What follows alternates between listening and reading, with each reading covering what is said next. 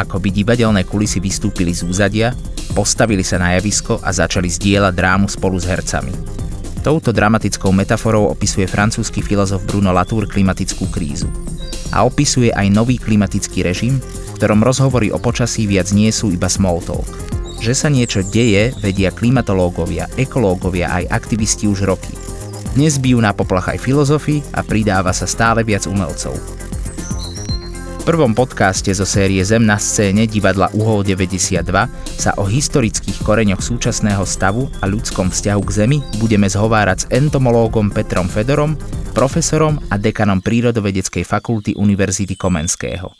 Ja som Milo Juráni a na začiatok už len dodávam. Zem, na scénu poprosím ako som už naznačil, privolali sme vás do tohto podcastu, eh, aby sme vlastne tak nejak všeobecne naznačili nejaký kontext eh, zmien, ktoré sa dejú s našou planétou, ktoré eh, vyplývajú aj zo zásahov, jednak zo zásahov ľudstva, ale samozrejme súvisia aj s nejakými prírodzenými procesmi tu na Zemi. Ale vlastne tento podcast chceme viac orientovať skôr na to, vlastne akým spôsobom ľudstvo ovplyvňuje planétu akým spôsobom vlastne spôsobuje environmentálne problémy. A myslím si, že ten úvod by sme mali preto venovať práve takému najväčšiemu problému, teda tomu, čo mediálne aj vnímame ako najväčší problém, a to je klimatická zmena. Aký veľký problém je klimatická zmena pre našu planétu a ako vy vnímate e, zmenu klímy? Je to podľa vás problém vedecký, spoločenský alebo skôr politický? To je veľmi zložitá otázka. Možno, že keď túto diskusiu spájame s umením, tak by bolo najlepšie začať eh, Terenciovým quod homines tostencencie, teda koľko ľudí, toľko názorov. V každom prípade klimatická zmena nie je o meteorologickej búdke. To ani zďaleka nie je len nejaký klimatologický fenomén, eh, fenomén, ktorý sa dotýka počasia, zvyšovania teploty. Mňa nesmierne irituje, keď ľudia synonymizujú, a často aj odborníci, klimatickú zmenu s globálnym oteplovaním. To sú síce dva pojmy, ktoré do istej miery súvisia, ale nie sú v každom prípade synonymá. Klimatická zmena totiž nie je len prírodný fenomén, ale aj civilizačný fenomén. Je to problém, ktorý sa áno, dotýka vedy, dotýka sa environmentalistiky, ekológie, ale pre bežného človeka je to predovšetkým problém možno politický, ekonomický, spoločenský. To sú tie aspekty, ktoré najviac ovplyvňujú e, klimatickú zmenu. Treba si uvedomiť, že klimatická zmena, jej vedecké aspekty nie sú veľmi zaujímavé pre bežného človeka. Ale to, že klimatická zmena sa prejavuje aj ako aridizácia, teda vysušovanie krajiny, povedzme niekde v rovníkovej Afrike, čo následne spôsobuje veľké vlny migrácie, tzv. environmentálnej migrácie, nie ekonomickej alebo politickej, environmentálnej migrácie, to už je vážny pojem. A do budúcnosti bude tento problém práve z hľadiska environmentálnej migrácie len gradovať. Takže ešte raz, klimatická zmena je čiastočne vedecký problém, aj vedci sú rozhádaní, to by mi až tak nevadilo, ale predovšetkým je to spoločenský, ekonomický a politický problém. To znamená, že priesečník mnohých disciplín a to už sa, myslím, jasne dotýkame aj umenia, pretože keď ste naznačili aj tú environmentálnu migráciu, myslím si, že je to jedna z tém politického umenia už aj vlastne v súčasnosti. Keby sme ale ešte chceli zostať naozaj v tej, v tej všeobecnej rovine, vy ste tu už naznačili niektoré z tých dôsledkov klimatickej zmeny. Častokrát ale tie mediálne známejšie sú také tie opakované obrazy ako roztápajúce sa ľadovce, hurikány. To sú všetko veci, ktoré sa nás samozrejme dotýkajú ako obrazy, ale stále slovenskému občanovi bežnému sú celkom vzdialené. Mohli by sme sa možno eh, tak zamerať na to, že čo pre takého bežného Slováka bude znamenať tá klimatická zmena? Áno, no Možno ste si vybrali človeka, ktorý ani nie je klimatológ, nie je ani špecialista na počasie, aby som sa teraz vyjadril tým klimatologickým aspektom alebo ku rôznym klimatickým veličinám. Nie je nejako môjim cieľom e, diskutovať tu o nejakom fakte, že za posledných 100 rokov na území Slovenska alebo Strednej Európy bol zaznamenaný povedzme náraz priemernej ročnej teploty o vyše 1,5 stupňa, alebo že bol zaznamenaný pokles sumárneho úhrnu zrážok, povedzme o nejaké 4%, možno v oblasti juhozápadného Slovenska e, dokonca 10%. To sú aspekty, ktoré sa dotýkajú klimatológov a aké majú dôsledky, ja teraz nerozoberám. Ale dôležité je povedať, že paralelne s oteplovaním, vysušovaním krajiny, tou tzv. aridizáciou, tu pôsobí celý rád ďalších sprievodných faktorov a tieto sprievodné faktory znásobujú sílu klimatickej zmeny. Poviem príklad. Napríklad e, globalizácia obchodu s biologickými komoditami. Dneska sme tak globalizovaní, že my v podstate si nemôžeme v našich, e, e, na našich farmách pestovať, čo chceme, ale dovážame to. A na biologickom materiáli, na zelenine, na ovoci, na dekoratívnych rastlinách, kvetoch sú prinesené na územie Strednej Európy aj patogénne organizmy, škodcovia. Áno. A tie sa v nových podmienkach môžu alebo nemusia šíriť. Ale je tu otázka. Ak sa tento biologický materiál dostal na naše územie z exotickej krajiny a je dnes u nás o niečo teplejšie, neprežijú takéto organizmy aj na našom území a nemôžu spôsobovať problémy dlhodobejšie. A už sa začíname dotýkať toho synergického efektu, teda vzájomného e, efektu viacerých veličín, ktoré možno spolu nesúvisia. Hej. Klimatická zmena sama o sebe nie je až taký veľký problém, dala by sa riešiť. Ale spolu s ďalšími naberá na intenzite a stáva sa vážnym problémom. No, uvediem jeden taký zaujímavý príklad, ak dovolíte.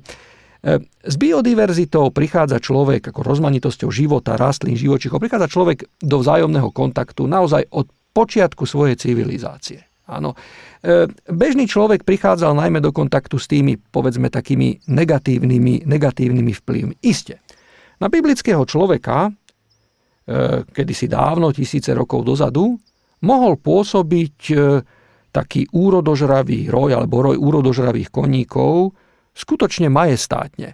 Veď jeho tzv. kryptická, povedali by sme, nenápadným spôsobom života žijúca e, skupina koníkov, lúčných koníkov, dokázala v istých podmienkach transformovať sa na e, akúsi migračnú fázu, a vznikla tak societa, vznikla tak skupina e, alebo, alebo roj koníkov, ktorý pozostával asi z 50 miliard jedincov s celkovou hmotnosťou 70 tisíc tón, ktorý sa začal pohybovať krajinou na ploche povedzme niekoľko desiatok tisíc kilometrov štvorcových a za jeden jediný deň dokázal skonzumovať toľko potravy, koľko všetci obyvatelia New Yorku, Los Angeles, Paríža a Londýna dnes dohromady.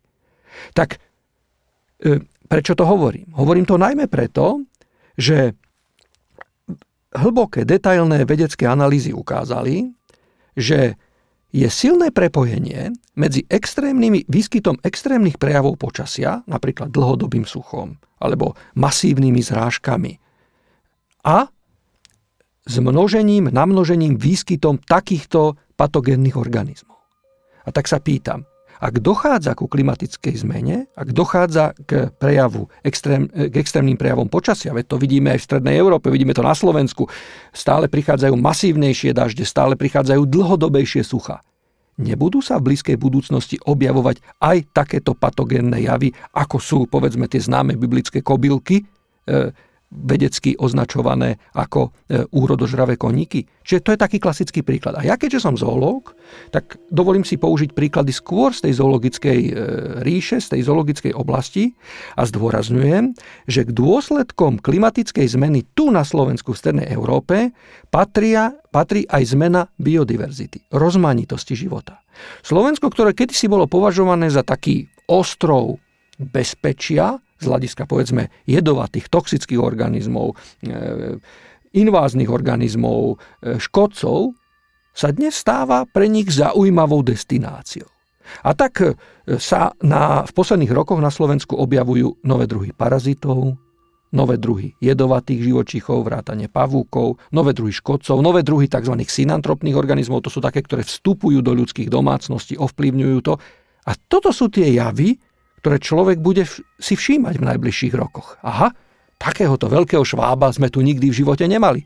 Ale už máme, pretože je bežný v exotických krajinách. Prečo by pri tej vysokej miere globalizácie a pri tej klimatickej zmene nemohol byť aj tu? Ja v tejto súvislosti poviem len taký jednoduchý príklad, trošku úsmevný. Pred pár rokmi som bol na toaletách Piešťan, v Piešťanoch, piešťanských toaletách kúpeľných. A jak tak stojím pri pisoáre, tak po zemi uteká veľký šváb americký veľký švab americký, ktorý na Slovensku nežije. No viete si predstaviť, keď to vidí entomológ, zoológ, no tak e, prestal som sa venovať tej primárnej činnosti, začal som po záchodoch naháňať švába, chytil som ho, aby som sa ubezpečil, čo to je. No áno, bol to on. Ja viem, že on sa u nás nevyskytuje. A ja viem, že sem neprišiel náhodne. Pravdepodobne v batožine tých e, šejkov a bohatých e, návštevníkov kúpelov. Ale pýtam sa, pri súčasnej miere klimatickej zmeny, Nevytvárajú sa postupne podmienky, aby takýto druh prežil aj v našich podmienkach dlhodobejšie? Už asi áno. Čiže to sú dôsledky. Hmm. Teraz ste už predznačili uh, vlastne to, čo by som sa chcel tiež opýtať. Predsa len, keď hovoríte o švábovi, keď hovoríte uh, o ďalších druhoch uh, hmyzu, Vzťah človeka k hmyzu je veľmi problematický. Myslím dlhodobo, skrátka šváb alebo klieš, to nie je žiadna milá panda, eh, na ktorú eh, sa človek pozrie a cíti k nej nejaký možno aj citový vzťah.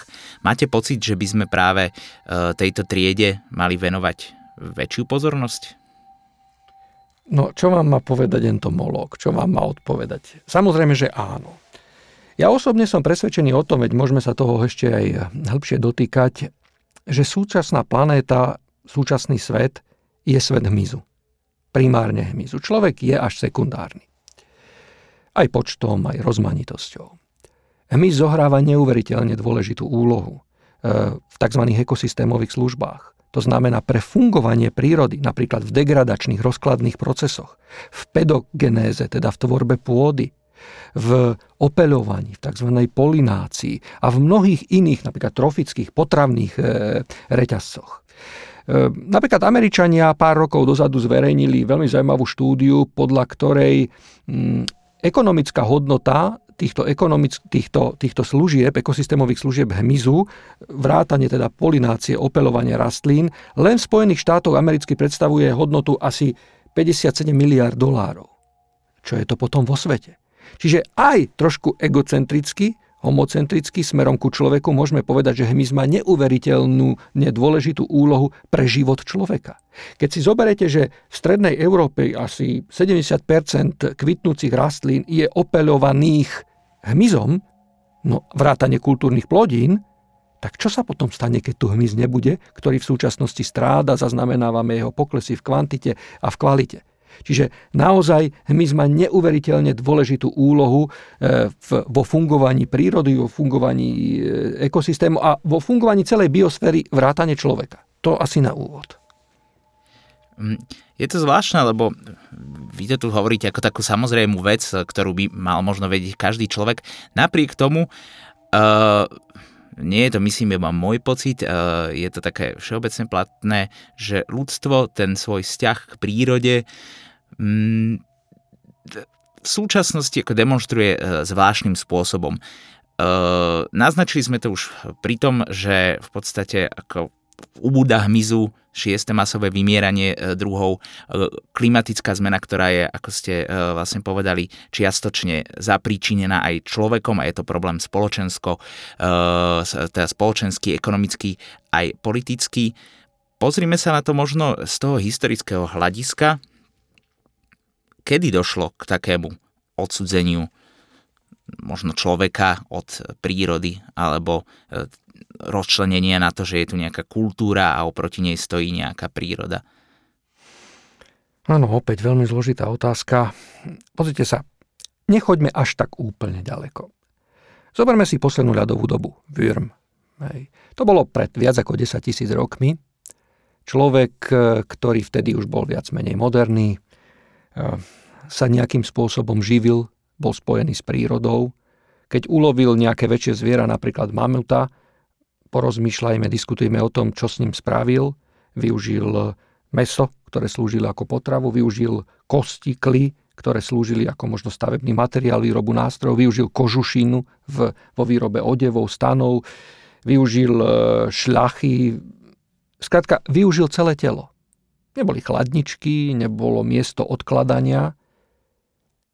Lovil a využíval prírodu, čo je normálne pre každý druh organizmov, vrátane človeka, tak, že ju využil maximálne efektívne. To je niečo akceptovateľné. Je zbytočné a je utopiou rozpráva, že človek nesmie sa ničoho dotknúť, že príroda je mu zbytočná a my nemôžeme ísť naspäť do jaskýň. Hej. Príroda je aj tu vytvorená pre potreby človeka. Ale tak, aby to bolo efektívne. Ale počase, po skončení poslednej ľadovej doby, sa začali vytvárať civilizácie. To znamená, človek sa usadil v centrách, koliskách civilizácií a zrazu zistil, že má viac času. To znamená, to je veľmi zaujímavý fenomén, mm, začal domestikovať, začal nie chodiť, behať za zvieratmi, ale tie zvieratá boli koncentrované okolo neho, malo to množstvo výhod, aj nevýhod pre človeka, môžeme sa toho neskôr dotknúť, ale zistil minimálne tá vládnúca kasta, že majú viac času. A tak sa začína robiť lov a pokračovať v love stále, ale za nový, e, s novým cieľom. Zabiť len tak. Zabiť možno pre účely slávy, heroizmu, nechať si tú, tú korisť a ukázať, aký je človek hrdinský. Možno to často si začína už s umením, lebo pretože hrdinstvo e, v boji, pri love sa stalo veľmi častokrát námetom rôznych, rôznych umeleckých diel. A tá spoločnosť sa začína ako keby tak dualizovať. Hej. Na jednej strane je to gro spoločnosti, ktoré toto vyznáva, že zabíjajme aj preto, aby sme ukázali, akí sme hrdinovia a na druhej strane sú tí ostatní. Poviem príklad. Jedno z významných diel, ktoré mám veľmi rád, je, sú komentári de Bello Gallico, zápisky z vojny Gálskej Julia Cezara, čo je pravda primárne historické dielo e, o tom, ako prebiehali e, vojny v tom čase, ale pre nás prírodovedcov je neskutočne dôležité a, a, a vzácne. Hej.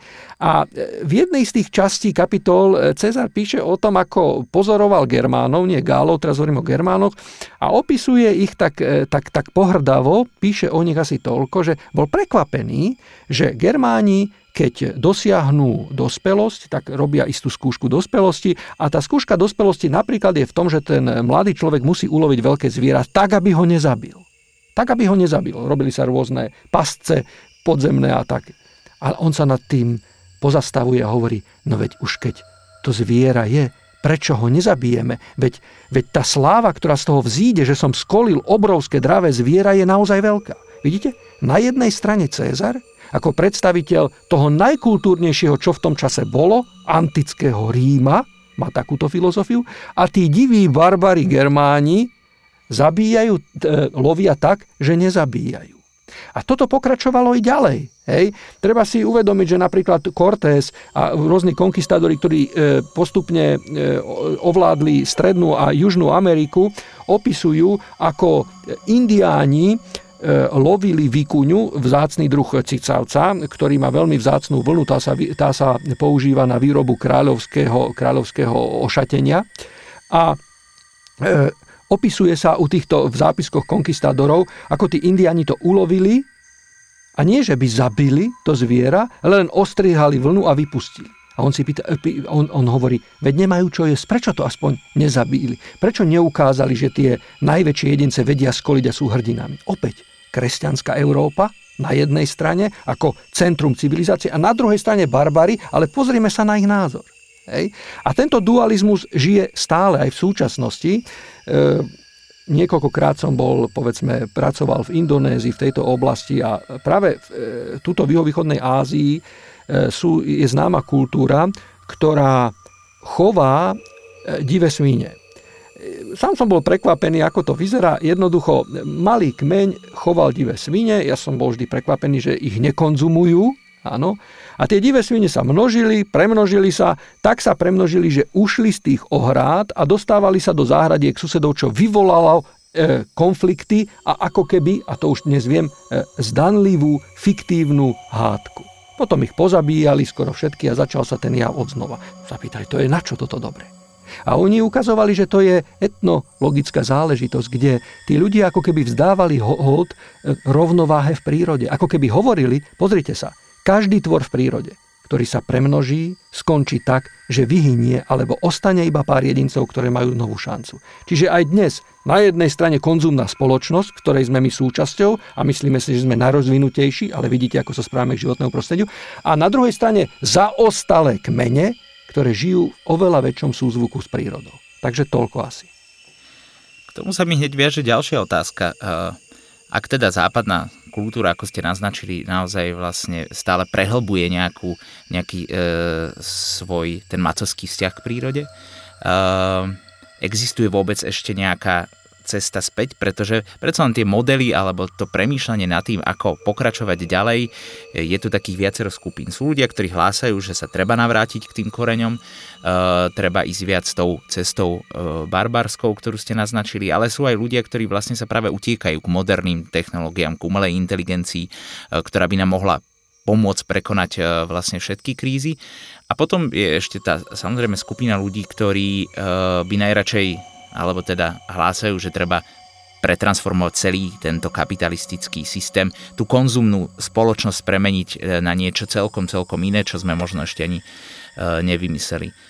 Myslíte si, že akože existuje ešte vôbec nejaká spoločná budúcnosť západnej spoločnosti? Tak toto je zatiaľ najťažšia otázka, ktorú ste mi dali. Keby som poznal odpoveď, tak samozrejme ju počiarkujem, zdôrazňujem a ten svet by sa možno menil. Nevieme aká je odpoveď. E, pravdou ostáva, opäť sa dotknem trošku ekológie. Viete, človek, keď sa začal civilizovať a vznikali tie centrá e, civilizácií, tak zistil, že mnohé druhy organizmov mu môžu byť veľmi prospešné. A tak začal domestikovať. Ale ako vyzerala domestikácia psa? Domestikácia psa vyzerala tak, že znamenala primárne skrotenie divočiny, teda povedzme vlka. A ten vlk, to, že sa dostal k človeku, stal sa jeho blízkym priateľom. Ale uvedomme si, ochočenie prírody, divočiny a domestikácia vlka neznamená len domestikácia do, vlka, ale domestikáciu človeka. Veď ten človek ako lovec mal dobre vyvinuté zmysly, bol pripravené loviť, star, starať sa o, o, o, o svoju rodinu, o svoj kmeň a tak ďalej, ale práve obklopenie sa takýmito organizmami spôsobilo jeho istú degeneráciu. Hej? Čiže domestikácia je ochočenie domestikovaného zvieraťa aj človeka. Čo tým chcem povedať? My nemôžeme teraz, e, keď už sme tak ďaleko postúpili evolučne, sa si zo dňa na deň povedať, ideme späť do jasky. Predstavte si čívavu. Vypustite ho do lesa. Príde ochranár a povie, ale veď to zviera nemôže byť držané doma, pustíme ho do lesa. Ako by dopadlo? Zožral by ho naj, naj, najbližšia mačka alebo niečo také, ktoré v tom lese sa vyskytuje. Rozumieme tomu? Ľudská spoločnosť je natoľko degenerovaná, teraz to nemyslím zlom, natoľko prispôsobená na nové podmienky, že ona nie je schopná sa len tak vrátiť dozadu a žiť v súzvuku s prírodou zo dňa na deň. Je to strašne zložitý proces. My si môžeme povedať, že dobre, Chceme byť šetrnejší voči prírode. Chceme sa držať toho tzv. udržateľného rozvoja. Ja, ja naschválne hovorím trvalo udržateľného, lebo trvalé vôbec nič nie je. Udržateľného rozvoja, čo je rozvoj, ktorý to dedičstvo, ktoré sme dostali od našich predkov, posunie v nezmenenej a pokiaľ možno ešte lepšej kondícii našim potomkom. A keď sa toto začne diať, že tá príroda, ktorá tu je, to životné prostredie, posunieme svojim deťom v ešte lepšom stave, tak sme na dobrej ceste. Nemusíme ísť späť do jaskyň. Môžeme využívať aj umelú inteligenciu, mimochodom aj ja ju vo, vede využívam, e, ale tak, aby sme nerobili len dlhy, ale predovšetkým produkovali dobro, produkovali úctu k dedičstvu a posúvali, posúvali to. Viete, ja veľmi často zdôrazňujem aj na promóciách, že žijeme v prazvláštnej dobe s prazvláštnym rebríčkom hodnot. A úplne na jeho dne sa usídlila úcta a láska k prírodnému a kultúrnemu dedičstvu. Op, spájam ich dokopy. Hej. Ja ho na, zámerne hovorím o dedičstve. To je niečo, čo tu bolo dávno pred nami, čo sme dostali od svojich rodičov, respektíve predkov, to, čo vznikalo v bolestiach našich matiek, z mozolov našich otcov, dostali sme ho len tak, nekúpili sme ho, dostali sme ho len tak. A nikto od nás nečaká žiadnu protihodnotu, tak si hovorím, prečo si to teraz nechávame len tak uniknúť pomedzi prsty? Čo posunieme tým našim deťom? Treba si uvedomiť, že po nás nastúpia nové generácie, ktoré budú mať veľké otázniky. prečo ste sa vy, naši rodičia a starí rodičia, tak tomu životnému prostrediu správali. My sme šetrní voči prírode, ale celú energiu musíme dávať do toho, aby sme prinavrátili životné prostredie do stavu, ktoré tu bolo dávno pred vami. Čiže je čas, môžeme začať na tom pracovať, nečakajme nejaké strašné zmeny, stačí si len uvedomiť. To je, je to veľmi jednoduché. Žime tak, aby sme dobré stránky životného, teda prírodného a kultúrneho dedičstva posunuli svojim generáciám. Nie späť do jasky. Teraz ste naznačili tie budúce generácie. Ja tu mám ale takú pripravenú citáciu z jedného rozhovoru, ktorý ste, e, ktorý ste robili pomerne nedávno, kde ste naznačili, že očakávate, že sa objaví niečo ako patogén, ktorý zredukuje ľudskú populáciu, lebo je nárast je obrovský. Tam z toho vyznieva, že um, pomaly vlastne akoby už ani neveríte, že nejaké ďalšie generácie vôbec e, prídu. Nakoniec prišla globálna pandémia koronavírusu, e, ktorá našťastie zatiaľ nezredukovala ľudskú populáciu a s väčšinou tých akoby aj e, mám pocit, že vlastne nejakými pandémiami, epidémiami alebo s väčšinou patogénov sa ľudstvo nakoniec vždy nejak vyrovnalo. Nemáte pocit, že to bude skôr možno nejaký nedostatok zdrojov alebo niečo iné, čo nakoniec, na čo nakoniec ľudstvo doplatí? No takto vznikajú konšpirácie. ten patogen, o ktorom hovorím, to je samozrejme v úvodzovkách. Áno, je to niečo zlé. Ja v žiadnom prípade, teda nemôžem to nejako vylúčiť, sa nedomnievam, že to bude nejaký mikrób, nejaký vírus, nejaká baktéria, ktorá zdecimuje ľudstvo, hoci aj to sa môže stať. Áno, je to, prav, je to bližšie k pravde to, čo naznačujete, že to bude likvidácia zdrojov, ktoré potrebujeme, znečistenie prostredia ako také. Ja som, ja som životne skôr pesimista. Hej. Myslím si, že sme už prešli cez tú pomyselnú hranicu a že ten späť do, nejakého úspoko- späť do stavu nejakého uspokojivého je už, je už za nami, neviem, uvidíme. Ale myslím si, že, že nie sme v dobrom stave a v dobrej kondícii. Ja vám poviem jednu vec opäť zo sveta ekológie a prírodovedných disciplín. Každý druh e, v prírode e, je v, istom, v istej populačnej hustote. To si aj vy pamätáte ešte z univerzity, že ak sú dobré podmienky, druh sa rozmnožuje, vzniká väčšia populácia. Až do istého počtu, hovoríme tomu únosná kapacita prostredia, to je, to je skrátka kapacita, ktorú to prostredie umožňuje. A vtedy dochádza k zlomu. A ten, tie zlomy sú v podstate dva.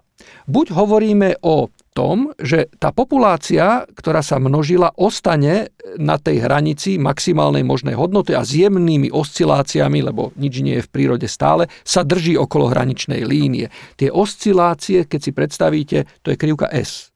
Ostáva pri tom. Raz je ich menej, raz je viac. A potom je tu druhý scenár, veľmi vzácný v prírode, je to fenomén sám o sebe, krivka je. Áno.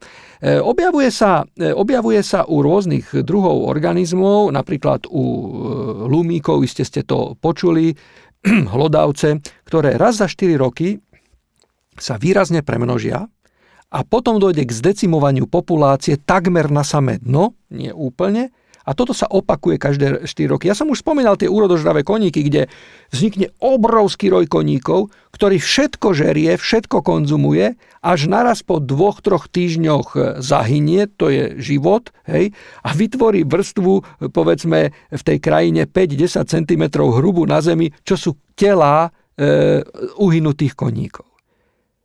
Tí nevedia tieto organizmy držať tú S-krivku, ale rob, oni sú extrémisti výjdu hore a potom padnú úplne na dno. Je zbytočné teraz rozprávať, prečo to tak je, to všetko má svoje vysvetlenia, ale ja mám taký dojem, že človek sa nevie rozhodnúť, kam patrí.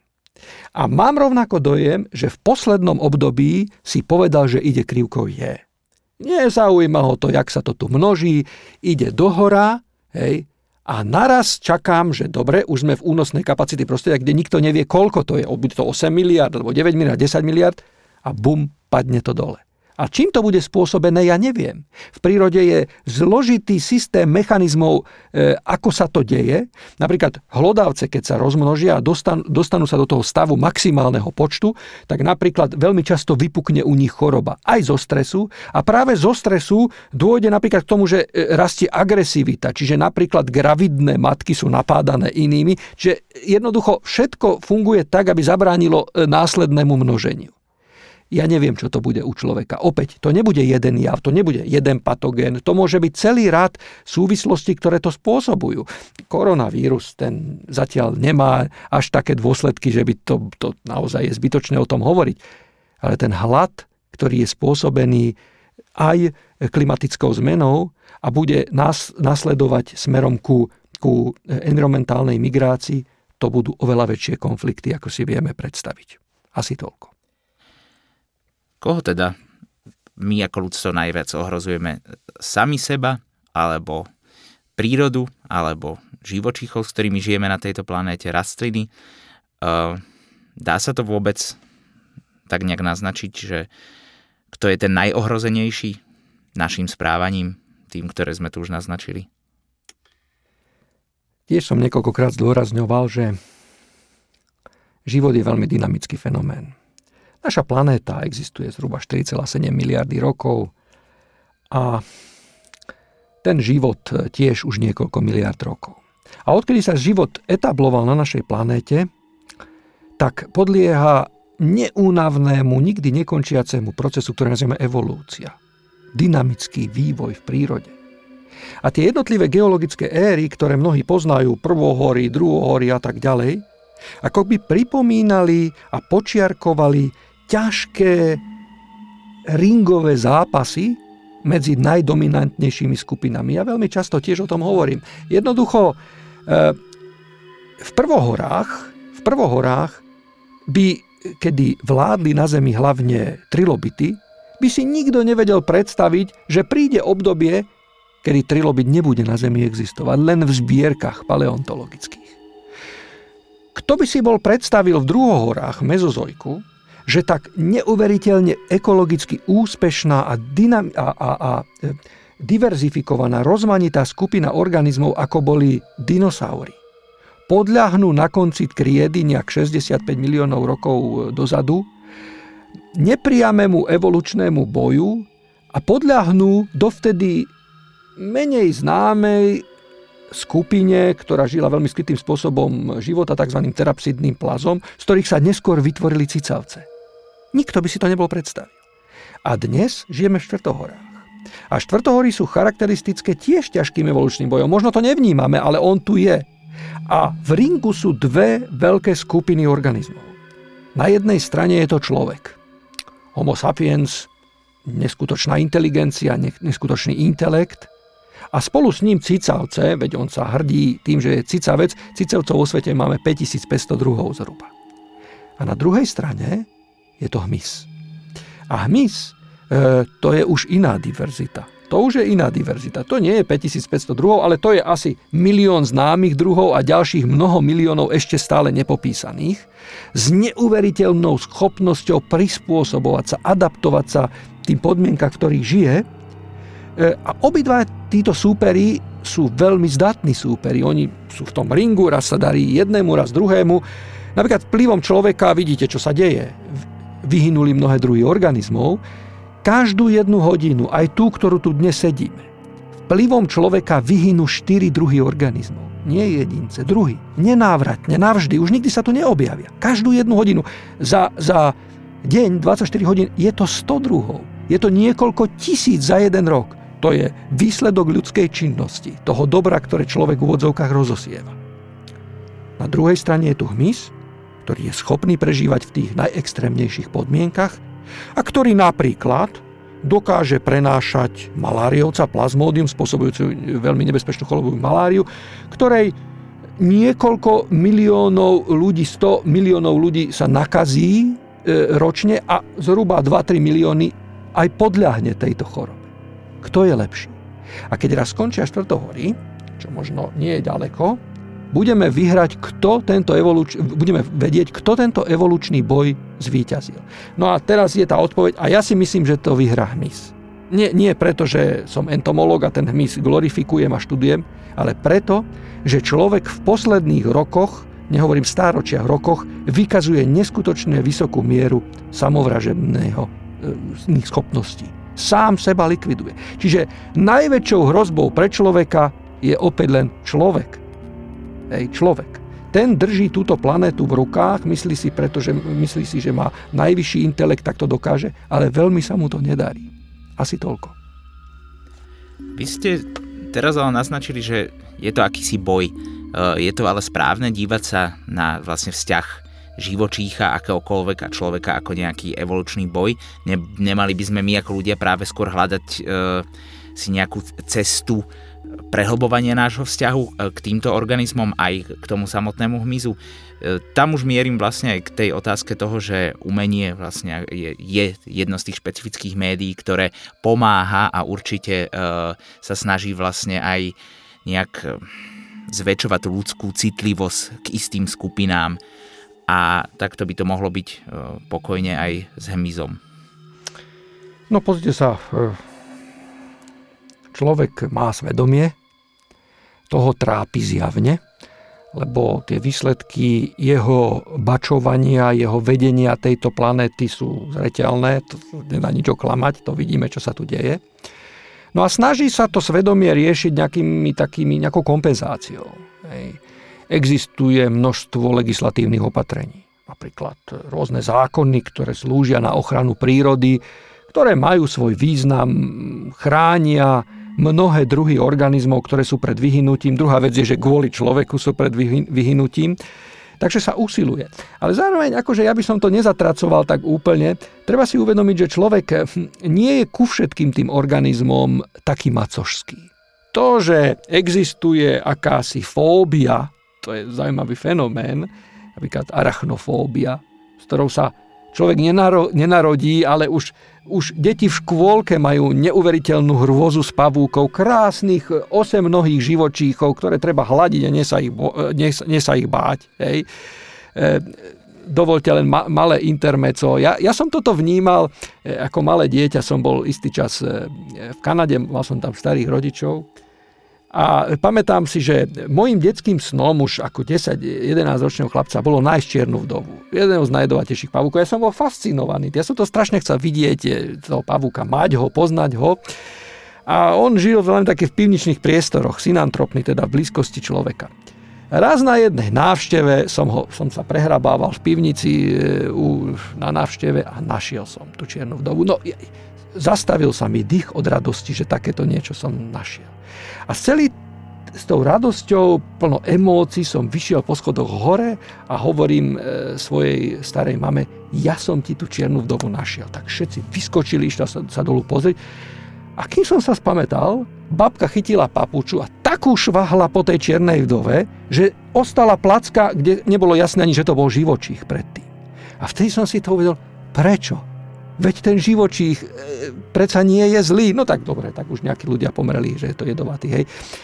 Tak vtedy som zistil, že, že, že tá fóbia proti prírode je v človeku daná, proti hado. No predstavte si, ja som sa vám dozvedel, že existujú ľudia, čo doma zabíjajú komáre. Že napríklad ležíte a teraz máte na plafóne komára a šopahnete ho. Nie vy, ani ja, ale vraj sú takí, hej. Ale ja som taký, no, je to jasné. No, vidíte, to je v nás, hej. A toto treba rozriešiť zamyslieť sa nad tým, že, že prečo to tak je, prečo je človek od prírody taký, že keď vidí takéto stvorenie, má chuť ho zabiť.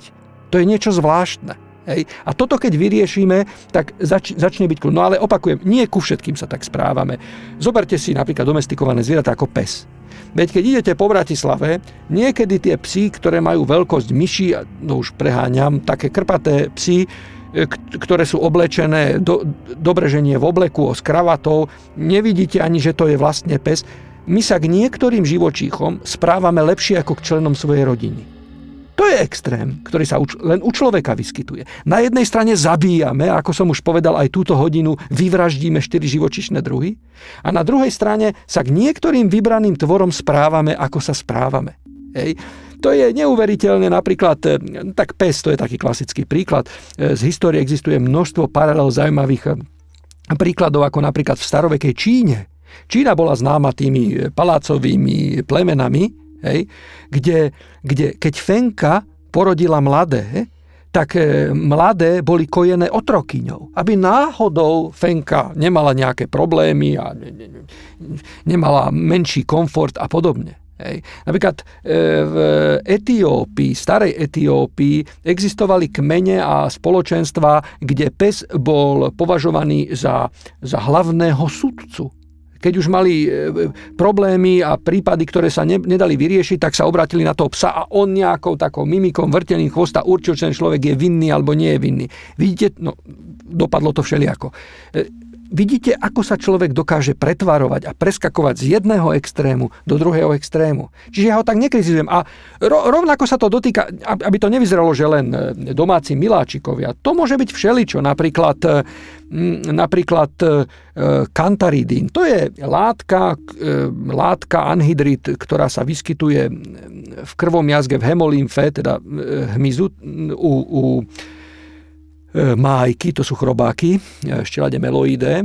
A tieto, tieto chrobáky sú charakteristické tým, že produkujú tento jed, ktorý sa v minulosti, hlavne v stredoveku, využíval na rôzne účely, ako rôzne liečivá. Potom sa dokonca zistilo, že to má afrodiziakálne účinky, tak sa to začalo, dodnes sa to predáva ako nejaká španielská muška a podobne. To je z chrobákov, z tohto kantaridínu. No a e, aj Uhorsko bolo známe tým, že tie E, tie, e, tie májky u nás mali veľmi kvalitný ten kantaridin, tak sa to aj vyvážalo. Tak mnohé tie, mnohé tie otravy rodín, e, ktoré sa diali po Európe, boli možno na báze našich, našich jedincov. Do, do toho teraz nejdem. No, tak človek tento druh chránil. Hej? Nepotreboval ho zlikvidovať. Mal z neho ekonomický význam. Včely alebo priatka Morušova. Skrátka, človek je už raz taký. E, sú vybraté druhy, ktoré sú mu ekonomicky prospešné alebo sú pohľadením jeho duše ako domáci miláčikovia, ku ktorým sa správa extrémne dobre. Čiže tým som len chcel povedať, že nie sme až takí zlí. Um, myslíte si, že možno práve toto je cesta?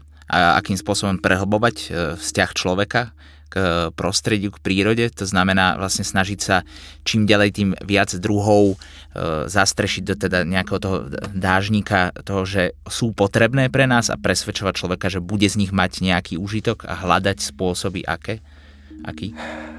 My nepotrebujeme, aby niekto prišiel ku komárovi a začal ho hladkať. To je zbytočné. My potrebujeme, aby človek si uvedomil, že tie organizmy sú pre ňo neskutočne prospešné a že keď ho zabije, nemyslím komára na stene ešte raz, tak e, bude strádať predovšetkým on.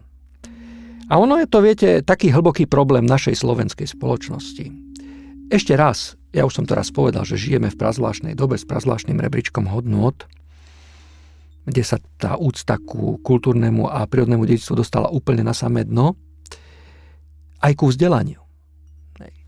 E, je pre mňa veľkým problémom, že v súčasnosti napríklad v školskom systéme na základných a stredných školách nie je environmentálna a ekologická výchova povinným predmetom. Ja nepotrebujem, aby niekto z neho maturoval. Ja nepotrebujem, aby 12 rokov chodil na takýto predmet. Ale máme také všelijaké predmety a papredmety, je to zbytočné teraz rozoberať, tak si hovorím, prečo by aspoň jeden pol rok nemohli mať deti povinnú environmentálnu a ekologickú výchovu. Ja viem, že tá, táto tematika je rôzne e, presiaknutá v iných predmetov, že fyzikár musí učiť o ochrane životného prostredia, že slovenčinár a tak ďalej, ale to aj tak vyzerá. Pre mňa je podstatné, aby si naša spoločnosť uvedomila, že nie sme schopní nájsť systém, ktorý naši deti bude učiť, že tá ochrana prírody a životného prostredia je v náš prospech. Ja som predčasom bol na Novom Zélande, kde e, som sa zúčastnil takej vychádzky deti zo škôlky. Deti zo škôlky prišli k potoku, zbierali hmyz a učili ich tie pani učiteľky bez toho, aby identifikovali, čo to je za druh, to je absolútne zbytočné, aký je dôležitý ten hmyz a čo indikuje, čo hovorí o stave životného prostredia. Hej? Neskutočná práca už s malými deťmi. A toto u nás chýba. Čiže ten základ, ten kľúč je vo výchove. My, u nás existuje množstvo, množstvo organizácií, treťosektorových, ktorí pomáhajú tomu, snažia sa urobiť. Ale pýtam sa, keď matematika môže byť povinný predmet, keď slovenčina môže byť povinná. Dokonca sa hovorila, že už branná výchova bude povinný predmet, aby sme sa bránili pred svetom. Prečo nemôže byť environmentálna ekologická výchova? Aspoň pár mesiacov, aby tie deti povinne cítili, prírodu treba chrániť. Systém je zlý. To, že systém je zlý, na to poukazuje momentálne napríklad aj Greta Thunbergová vo svojich e, vystúpeniach aj na takej vyššej politickej úrovni. Ako ste naznačili, sú tu aj treťosektorové e, organizácie a medzi nimi aj veľmi veľa takých hnutí občianskej neposlušnosti, ako napríklad Limitizmemi. Sú to vlastne aktivisti, ktorí, a tu už sa opäť vlastne blížime k umeniu, ktorí využívajú rôzne také stratégie a taktiky toho, ako upozorniť na niektoré problémy. Vy ste na jednej strane vedec, čo už ste tu teda uh, veľmi jasne naznačili, ale ste aj dekan prírodovedeckej fakulty a preto je aj taká moja prirodzená otázka na vás, že aký vy máte vzťah k aktivizmu, a, ale aj vlastne k takým jeho ostrejším uh, formám, ktoré sa vyjadrujú niekedy aj spôsobom, ktorý sa povedzme spoločenským elitám nemusí páčiť. Skúsim byť objektívny, lebo ja som, e, ja som v skutočnosti veľmi introvertný človek a do protestov by ma asi nikto nedostal, len preto, že som taký divný, aký som. V každom prípade sa domnievam, že riešiť problematiku ochrany životného prostredia na jednej strane musí každý, je to vec každého z nás, ale e, musia byť do toho vpustení aj odborníci. Hej. E, napríklad klimatická zmena, ktorú rieši Greta, je problém oveľa zložitejší, ako ona dokáže zvládnuť. Takže v tomto prípade by som povedal, ja sa teším, že masíruje masy, že pôsobí na nás ľudí, že mnohí ľudia sa prostredníctvom nej dozvedeli, že problém klimatickej zmeny vlastne existuje, ale ona nemôže byť nosná pri mitigácii, teda zmierňovaní dopadov klimatickej zmeny. Myslím si, že ani umelci e, nemôžu ašpirovať na to, že uh dá sa povedať, že, že napravia tento svet a, alebo že e, vyriešia vlastne environmentálne problémy, ktoré ľudstvo spôsobuje, ale určite môžu niečo urobiť. Z vášho takého možno vedeckého pohľadu máte vy na to nejaký konkrétny názor, čo by sa dalo? Pre mňa mm, veda, ako pre mňa, ako pre prírodovedca, ako pre vedca, um, je veda striktná, rigorózna, objektívna a umenie sa mi do istej miery zdá subjektívne. Hej. Ale to má výhody. Pretože kým, kým veda a vysoké školstvo a školstvo ako také môže ovplyvňovať vedomosti človeka, môže vplývať na to, aby vedel, že je potreba chrániť, tak umenie, aspoň tak na mňa vplýva umenie, vchádza priamo do podvedomia. To nedokáže veda len tak. Vchádza do podvedomia a ovplyvňuje e, myslenie toho človeka, on naraz si uvedomí, aha, ja mám na toto takýto názor, možno preto, že som čítal túto knihu, možno preto, že som videl ten obraz, možno preto, že som sa dotkol umenia tu. Že pre mňa je umenie neskutočne dôležité. Neskutočne. A ja, ja som okamžite zareagoval aj na vašu ponuku, veľmi milú ponuku, aby sme sa na túto tému porozprávali a, e, a zdôraznili, že prírodné aj kultúrne dedičstvo je jedno dedičstvo. Ono je posplietané. Ono je posplietané. Hej? Takže áno, umenie musí byť, umelci zohrávajú veľmi dôležitú úlohu a čím viac budú vplývať na človeka, na jeho pravý rebríček, lebo problémom našej spoločnosti je zlý rebríček hodnôt. Na jeho tope, vrchole sú podivné hodnoty, ktoré sú úplne zbytočné, dočasné, ale keď sa, k nemu dost, keď sa navrh dostane láska k umeniu, na 100% sa ruka v ruke dostane, dostaví aj láska ku životnému prostrediu, ku prírode. To je jedno, možno sa to nezdá, ale to je to isté. To je to isté. Niečo možno abstraktnejšie, niečo vážnejšie, niečo dôležitejšie. Takže ešte raz, postýkrát, umenie má neskutočne dôležitú úlohu v oblasti ochrany prírody. Ja sám opakujem, že nie som taký špecialista na umenie, aby som teraz povedal, že aha, všetci čítajte túto knihu, že vám niečo povie. Ja si prečítam knihu a keď je tam ten odkaz e, smerom ku ochranu ľudských, pravých ľudských hodnôt, teda k, k tým patrí aj úcta k prírodnému a kultúrnemu dedičstvu, ostane to vo mne. A 100% to ostane aj v iných ľuďoch. Aj filozof Bruno Latour, ale aj mnohí ďalší e, filozofovia a filozofky, ako napríklad Donna Haraway, stále zdôrazňujú, že klimatická zmena alebo aj, aj vlastne vôbec tá súčasnosť, že to nie je nejaká kríza, Že je to skrátka okolnosť, v ktorej žijeme a vy ste to už tiež naznačili, že sa ľudstvo vlastne snaží stále iba adaptovať a budeme sa musieť prispôsobiť na nejaké zmeny, ktoré, uh, ktoré prídu. Vy si myslíte, že nás teda čaká alebo bude pokračovať nejaký väčší boj o zem a môžeme vlastne, a teraz myslím my ako ľudstvo, tento, tento boj vôbec nejakým spôsobom vyhrať? Hm. No nie je to ľahká otázka. E, my prírodovedci hovoríme dubium es initium sapiencie. Pochybovanie je základom múdrosti. Človek sa jednoducho narodil tak, že rád pochybuje, že rád sa búri, že rád rozmýšľa o niečom a vždy budú takí ľudia, ktorým aj keď pripravíme presne liňajky a presné inštrukcie, čo má robiť a ako sa pozitívne správať v prírode, tak to tak jednoducho nebude. Ale musíme urobiť skrátka všetko preto, aby, aby cítil, že likvidáciou svojho prostredia likviduje predovšetkým seba. Viete, uvedomte si, že kniha kníh Biblia opisuje, že Boh stvoril v tretí deň rastlinstvo, piatý deň živočíštvo a do tohto krásneho prostredia, nádherného panenského vložil človeka. Človek bol stvorený v lone prírody, ako keby bola jeho matkou. A teraz počase trošku vyrástol, ona ho ovplyvňovala, sa začína k nej macožsky správať. On ju nepozná. Na čo by sa k nej pozitívne správal? Ak zapriete svoju matku, vy na to doplatíte. A to by si mal človek uvedomiť. Hej, že príroda je jeho súčasťou. Z nej vzýšiel, ju potrebuje pre svoju budúcnosť a čím viac sa od nej vzdiali, čím viac ju zaprie, tým viac bude on trpieť. Asi toľko. O pôvode dnešných kríz aj o tom, prečo trvajú a samé neskončia, sme sa zhovárali s profesorom a dekanom Prírodovedeckej fakulty Univerzity Komenského Petrom Fedorom. Ja som Milo Juráni a vy ste počúvali podcast Zem na scéne. Podcasty Uhlu 92 z verejných zdrojov podporil hlavný partner Fond na podporu umenia.